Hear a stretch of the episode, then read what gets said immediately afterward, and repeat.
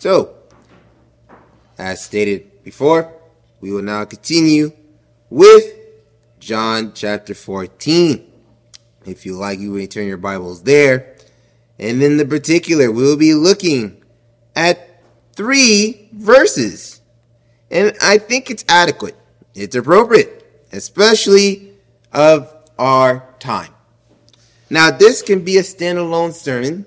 And so, with this, not only are we going through verses 12 to 14, but I'm going to title it in particular so that the Father may be glorified in the Son.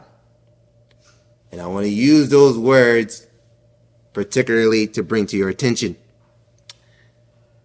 By verse 12 in chapter 14 of John, it reads, Truly, truly, I say to you, he who believes in me, the works that I do, he will do also. And greater work than these he will do, because I go to the Father. Whatever you ask in my name, that will I do, so that the Father may be glorified in the Son. If you ask me anything in my name, I will do it.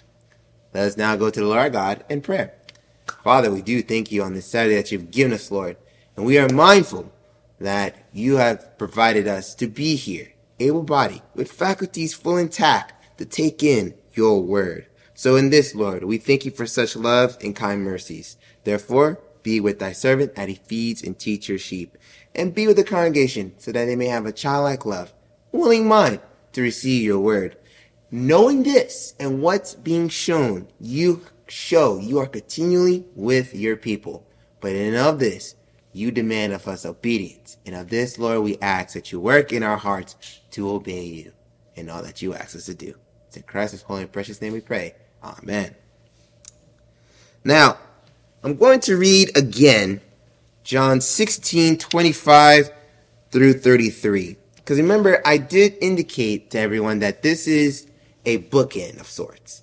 For example, we note that in John 13, we see the process of which he took to teaching his apostles, in particular of the time the Lord's Supper.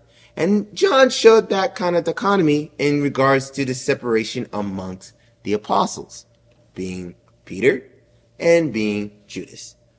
Now, upon his discussion in chapter 14, when we get to 16, I'm going to read here towards the end because everything bracketed between these two chapters, I want to make an emphasis of.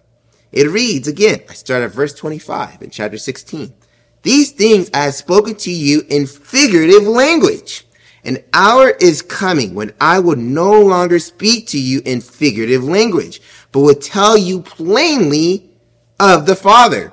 In that day, you will ask in my name, and I do not say to you that I will request of the Father on your behalf, for the Father himself loves you. Because you loved me and have believed that I came forth from the Father, I came forth from the Father and have come into the world and I'm leaving the world again and going to the Father. By verse 29. His disciples say, Lo, now you are speaking plainly and are not using figurative language. Now we know that, now we know that you know all things and have no need for anyone to question you. By this we believe that you came from God. The master responds back, Do you now believe? Behold, an hour is coming and has already come for you to be scattered, each to his own home, and to leave me alone. And yet I am not alone because the Father is with me. These things I have spoken to you so that in me you may have peace. In the world you have tribulation, but take courage. I have overcome the world. Now, again, when chapter 14 starts, the Lord states, do not let your heart be troubled. Because towards the end of chapter 13, we noted how they already been told that where he is going, they cannot come. But he must go before to prepare a place so that where he is there, they can follow also. So in this work of discourse that the Messiah is having with his apostles in chapter 14, it's very quaint that as we get to verses 12 to 14, he's making an emphasis of the communication they will now have with the Father. But I want to actually bring your attention first to chapter 4, to, to verse 14. and the reason why is because here in the West, in particular, the United States, but more so when we say the West, it's everything west of Germany. We've noticed the ideology of such statements as name it and claim it. Or sometimes you may have heard the power of positive thinking. This, we can just turn on the television, pop the radio on, and you'll hear this kind of adage, one or the other. Now, with this being said, one is to receive a sensation or a vibration or an assent of knowledge that whatever their heart desire will somewhat, some way, shape or form come true. Especially, think about it. We live in a very commercialized world. Every 30 seconds, you see an ad. And the amount of marketing we are exposed to has become so much commonplace, we are numb. Absolutely numb to what's being stated and what the intent is.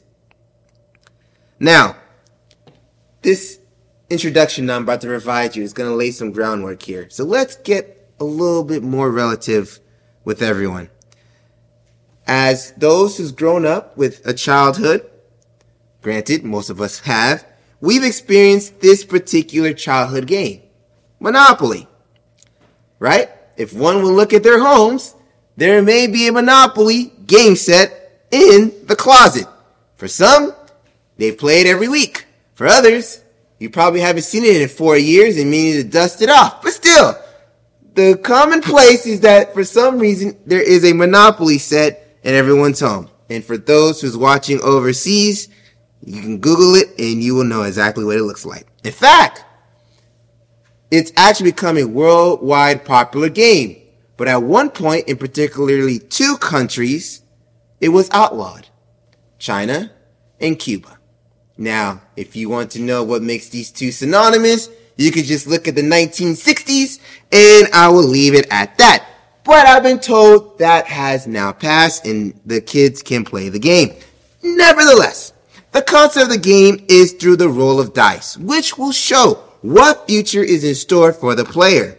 The player has no control over the outcome. Well, now, unless you're playing Vegas style and the dice are rigged, but nonetheless, they have no control of how many steps they are to go.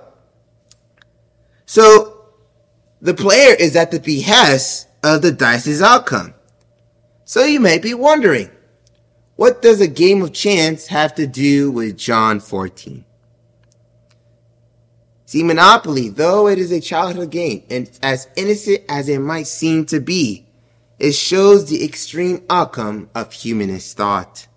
And in fact, we have two humanist thought that I've just given you. One is the power of manifestation, but the other is the concept of chance. The thought process of my life being controlled by fate. Both, I'm going to tell you now, are not Christian. And this is what we're seeing here in John 14. Now, now, now, does this mean that one cannot ponder in his heart to attain something and then work towards that goal? I mean, if you've been placing your heart to want something and you're putting in the effort and the skill set and learning and attaining knowledge to attain that goal, is that wrong? No, absolutely not. That is okay. Now, on the other hand, does this mean that we cannot draw lots to lead to an outcome that is outside of our control just to provide some sort of fairness? That one side is not controlled by the other and just transpired that the person that it landed on seemed to be what was intended? Of course. In fact, did we not see in Acts 1, 23 to 26? Note here, after Judas betrayed the Messiah, the apostles cast, cast lots. And they prayed. By verse 24, they prayed and said, You, Lord, who know the hearts of all men, show which one of these two you have chosen to occupy this ministry and apostleship from which Judas turned aside to go his own place. And they drew lots for them, and the lots fell on Matthias, and he was added to the eleven. But whether you think through manifestation, or whether you think through the concept of fate or chance, it will never take away from the rightful will of the Lord God. You see, in examining verses 14, if you ask me anything in my name, I will do it. These words of our Lord and Savior have been so misused because the extremes of manifestation or powerful thinking or positive thinking and chance have been normalized in the realm of Christian practice. Such words truly came from the Master's mouth.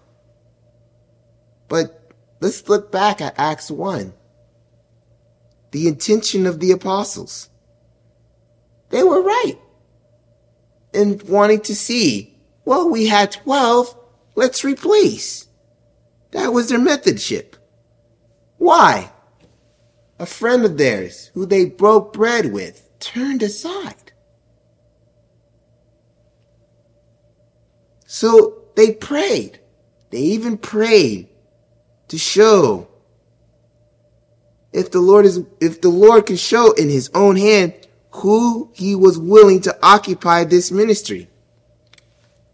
But in this, in this, they were still short sighted because they thought this earthly possession of which this office composed of was just seen in the earthly, not knowing or even understanding they, they weren't the one who created the office. So what happens? The one who created the office has to fill it back again. And what does our Lord do in honoring their quote unquote ask? Yeah, yeah, they hung out with Matthias, but he wasn't considered the one to replace Judas. In fact, by Acts 9, 3 through 8, Romans 1 verse 1, Romans 11, 13, 1 Corinthians 1 verse 1, 1 Corinthians 9, 1 through 2, 1 Corinthians 15 verse 9, 2 Corinthians 1 verse 1, and 2 Corinthians 11 5. This is just to name a few that the Messiah suggested otherwise. You know what amazes me is the amount of the amount of in, good intentions people try to make and trying to bring people into Christianity. But what they fail to realize is, well, how did you get in the first place? Some people don't even realize so much of the strife and some of the mental loops they had to make because truth be told, Christianity starts on the offensive. When you're told you are a sinner, that is a polemic attack on the individual. There is nothing nice about telling people you are a sinner. Now they can respond in two ways. They can respond with the affirmative in which yes or no, I am not. Or they can respond in the defense of which they will make tons and tons of uh, either it's an ad hominem by attacking the person who just offended him, or by making a notion that God doesn't even exist at all. But the person who made the good intention that they want to bring them into the fold never consider how they were brought in in the first place. In fact, I bring you this. The antinomian Christian, and note my words here for context clues, the antinomian Christian will purport. Now, for those who are looking to increase their vocabulary, that's another $10 word.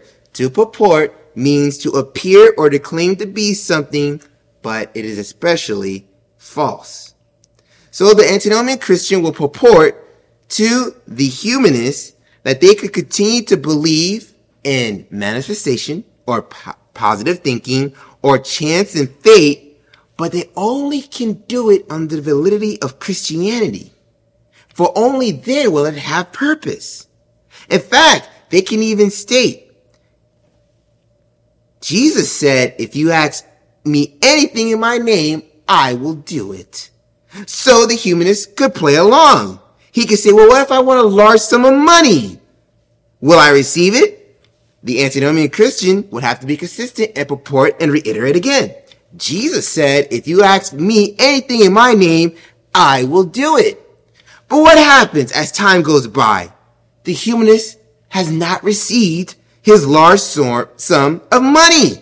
So what will he do? He will go and continue to curse God and violate his law and pursue positive thinking and or chance. But what happens to the antinomian Christian? They're left at a crossroad.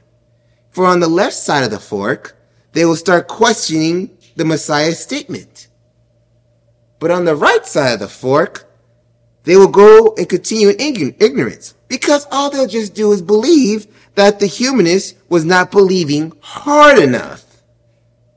You know the sad part about those two roads?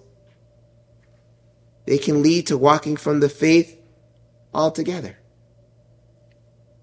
And then it makes it seem like the Messiah was purporting something that human beings could do. You see, this is why verse 14 has been so misused. And why? Do they not use it correctly? Because they seem to always forget verses 12 to 13. By verse 12, even though we're looking at the middle of a complete discourse that the Messiah is having with the apostles, because by verse 11, he had continued. Here in verse 12, note how it's now flowing for the next aspect of this discourse, the communication with the Father. Truly, truly, I say to you, he who believes in me, the works that I do, he will do also. And greater works than these he will do because I go to the Father. Here the master continues the premise of calming the hearts of his apostles because they were told they could not go where he is going and that Peter will deny him three times. Upon hearing this, they're shaken to their core. They're saddened by the news that rather than hearing that their master would take to the death, like Abraham, Isaac, or Jacob who died of old age, and especially Moses, who had their bones carried from when they were dead and placed in this particular spot. Or rather, he could have been like Elijah and just not suffer death, but then raise up to the sky. He is going to be lifted up and killed. Peter understood. Lord, why can I not follow you right now? I will lay down my life for you. John understood the kind of death he was going to take. But both, especially the way John has phrased this, they would not have understand until the resurrection and ascension of the Master.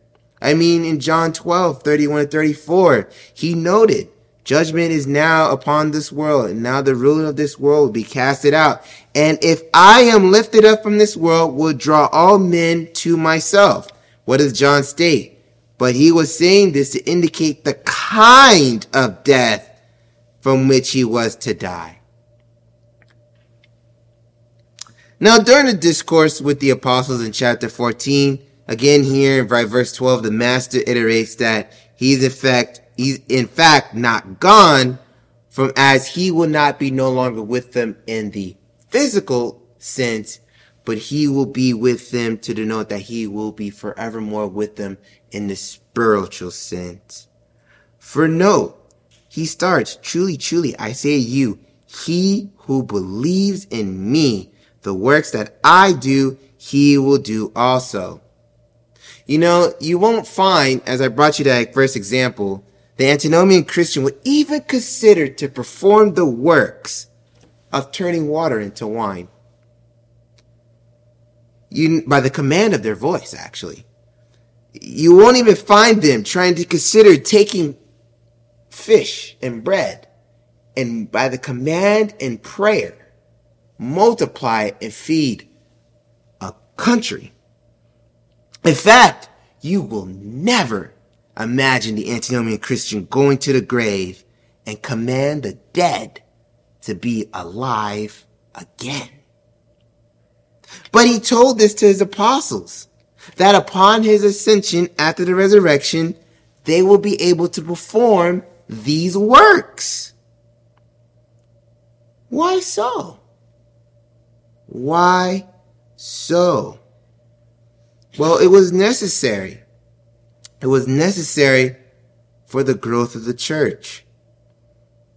Again, what's more impressive is how interesting these works are going to be. And the greater works that they said than these he will do is just, you've seen everything that I have done, but there's so much more that's going to transpire after my ascension. Why? Because I go to the Father.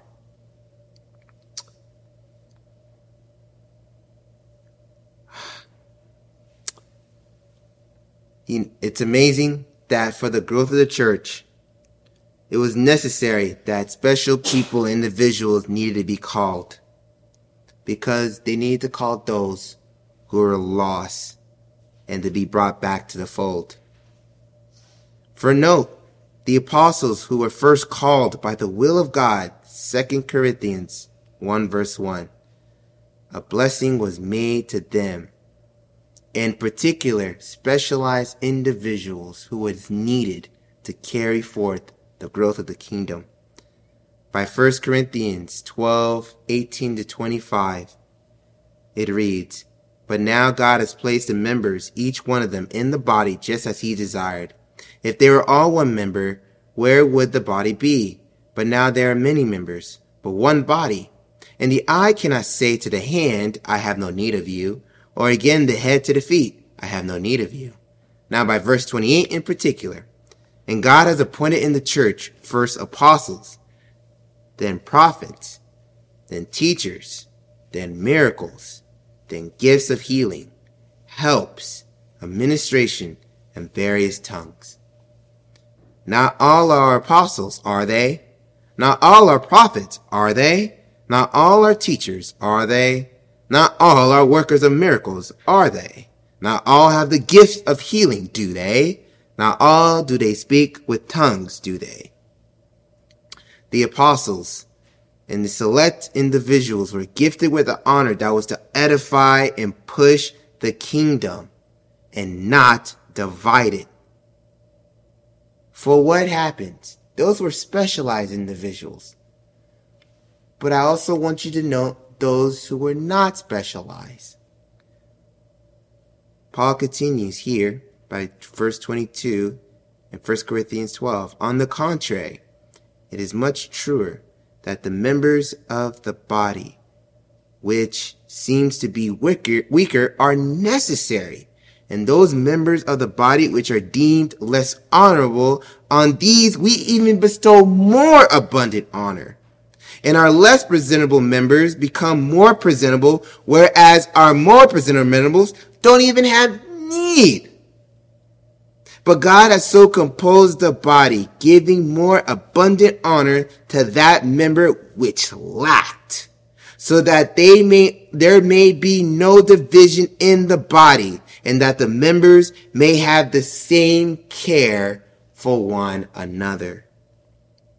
This honor, which you have, and as well as others, who may deem to seem that they may not have much, this honor is as the individuals showed their love by obeying the master.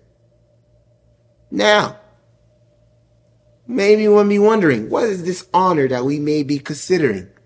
I mean, not many of you are standing here today and giving a sermon, so then the gift of teaching and preaching may not be to your suit. But that's not to consider the honor we bestowed on, we have bestowed on ourselves is not also considered with great responsibility. But to the individuals who may be wondering, well, may I be the weaker person? Sure. But here's an example of those who were deemed not to have much of a gift, how they respond in obedience. Mark 12, 41 through 44. And he sat down opposite the treasury and he began observing how many people were putting money into the treasury and many rich people were putting in larger sums. A poor widow came and put in two small copper coins, which amount to a cent. Calling his disciples to him, he said to them, Truly, truly, I say to you, this poor widow put in more than all the contributors to the treasury, for they all put out of their surplus, but she, out of her own poverty, put in all she owned, all she had to live on. How about those who, again, considered the walk they took to come into Christianity? And in their old life, they took to receiving things whether it's through ill gains, whether it's through lying, whether it's through stealing. I bring you to Luke 19. A rich man who was short in stature could not see the Messiah as he was walking. So he climbed up a sycamore tree. And the Messiah saw him. And he looked at him and he said, Zacchaeus, hurry down and come for today I must stay at your house. When the apostles saw this, they grumbled. They said he's gone to be the house of a sinner. And what does Zacchaeus do? He stops and he says to the Lord, Behold, half of my possessions I will give to the poor. And if I defrauded anyone of anything, I will give back four times as much. What honor did the Messiah bestow upon him? The Messiah stated by verse 9, Today salvation has come to this house because he too is the son of Abraham. For the Son of Man has come to seek and save that which is lost. I just named you too. Again, Paul iterates to show that the individuals were gifted with these special works because it was not to divide the body, but to grow it. And the number of their works had to be plentiful because the lost had to be called back. Upon which it's noted in Acts 1 through 2, they obeyed the words of the Messiah. Now we're going to look at the special individuals.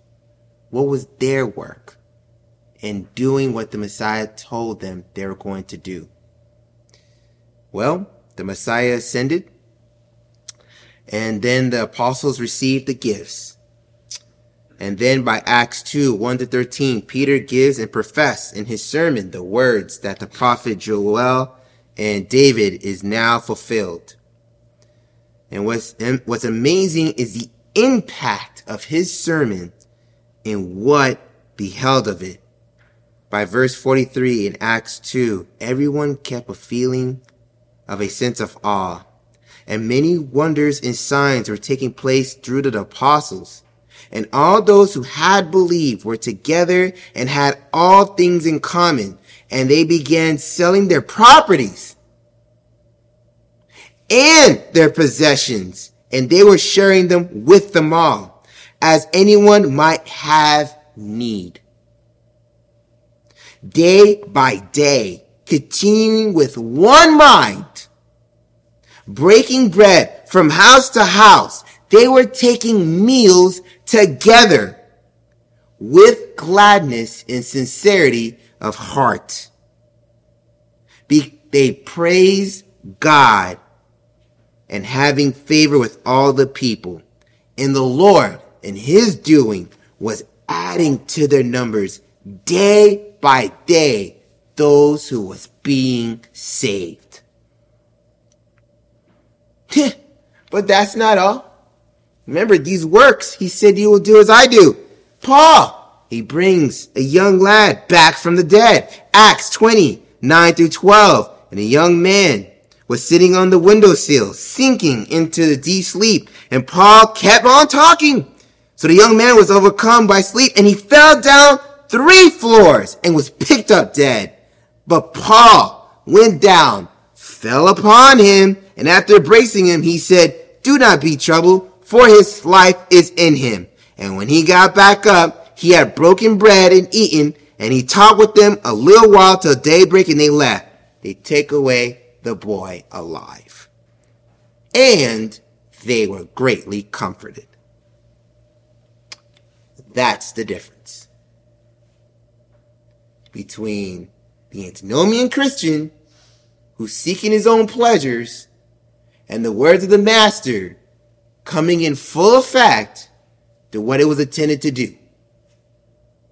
He spoke to the apostles in that day because they were meant to do a mission.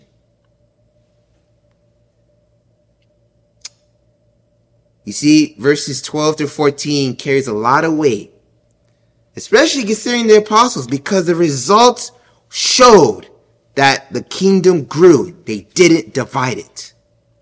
And because for the sake of time, the Acts of the Apostles, if you go through Acts, you will see countless times as more and more people was added to the kingdom. Why?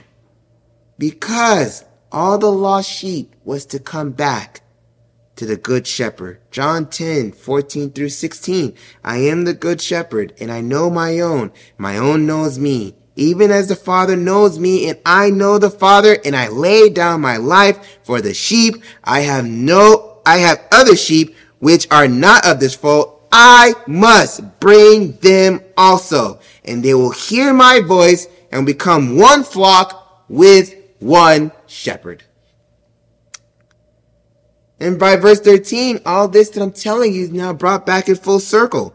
Whatever you ask in my name, that I will also do so that the Father may be glorified in the Son.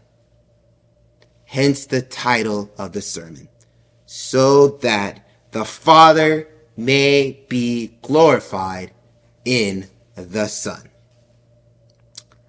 Now, just like when I was here with verses 1 through 4, I show you the message that was being portrayed and then what transpired with the apostles. So then what is the message that's being bestowed to us? Well, if you look at verse 14, on what part of the road do you stand on? Or better yet, on what side? When you look now, when it's stated to you, if you ask me anything in my name, I will do it. Is the Father glorified in the Son when you ask of anything in his name. Because the antinomian Christian was not helping to expand the kingdom when they purported to the humanists that Jesus said, if you ask anything of me in my name, I will do it. In fact, the antinomian Christian was no better than the individual, which in our era, and I won't enter the company's name here, is a beholder of a Latin I'm sorry, a lantern. And the lantern contains a genie that can bestow to you the desires of your heart. See, the Messiah is not portraying this and never, ever, ever did he intend it to be that way. The message is also to us as weaker vessels or members of the body, we are taught to do what we are asked to do by the master. And that's obey him. I gave you two examples. The poor widow and Zacchaeus. Anyone in this room can do that. There's no need or an axe to have special abilities. That's not what we were asked to do. We were just asked to obey. Those are normal people. And the honor bestowed upon them lives throughout the history of the church. Everybody will know those two individuals. But there was nothing more special about them.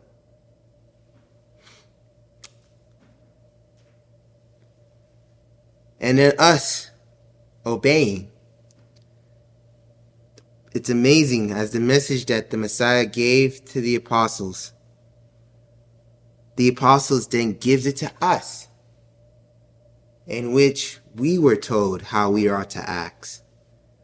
No, when James is moved by the stroke of the pen, with the stroke of the pen as he was moved by the Spirit in James 4, 2 through 5. He states, You lust and you do not have, so you commit murder. You are envious and cannot obtain, so you fight and quarrel. You do not have because you do not ask. But by verse 3, you ask and you do not receive because you ask with the wrong motives so you may spend it on your own pleasures. You adulteress, you do not know that friendship with the world is hostility towards God?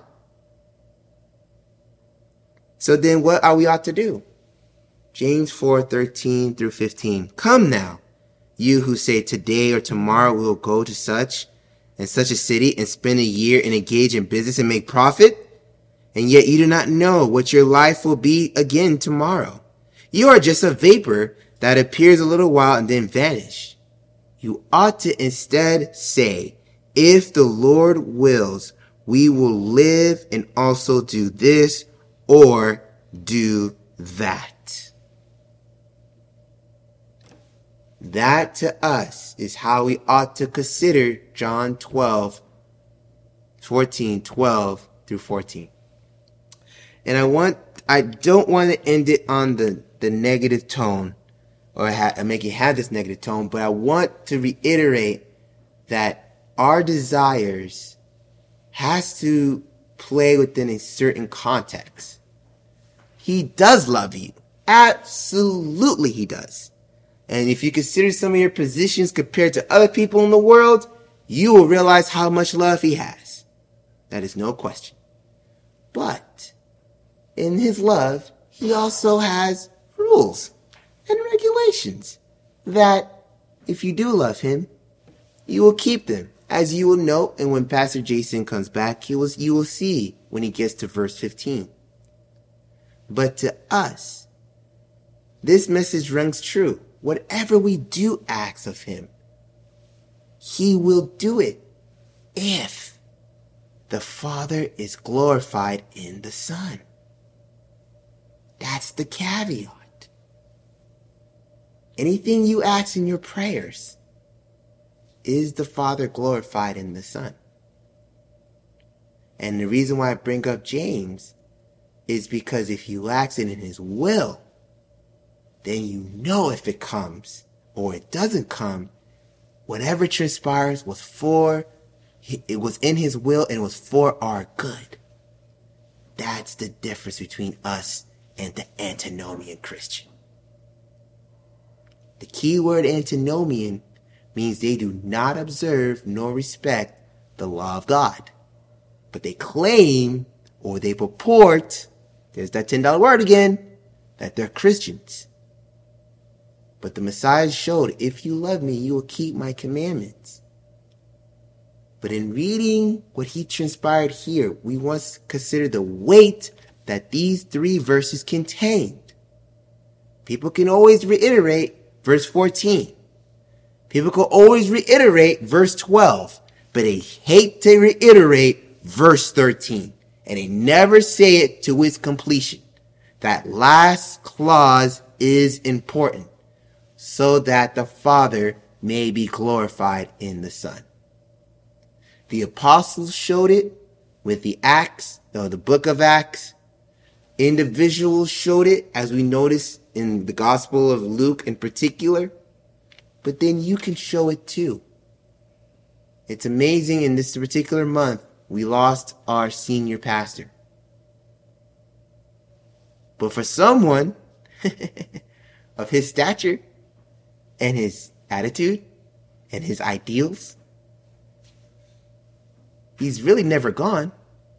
As much as we have his works, his writings, his books, some of the memories that stand, he understood and believed anything that he was to do may it glorify God. And I know in all his prayers, because we've been taught, Pastor Jason and myself, we've been taught the quite and clear understanding of praying to God and that his will be done. And here, we're just telling you and transpiring the same message.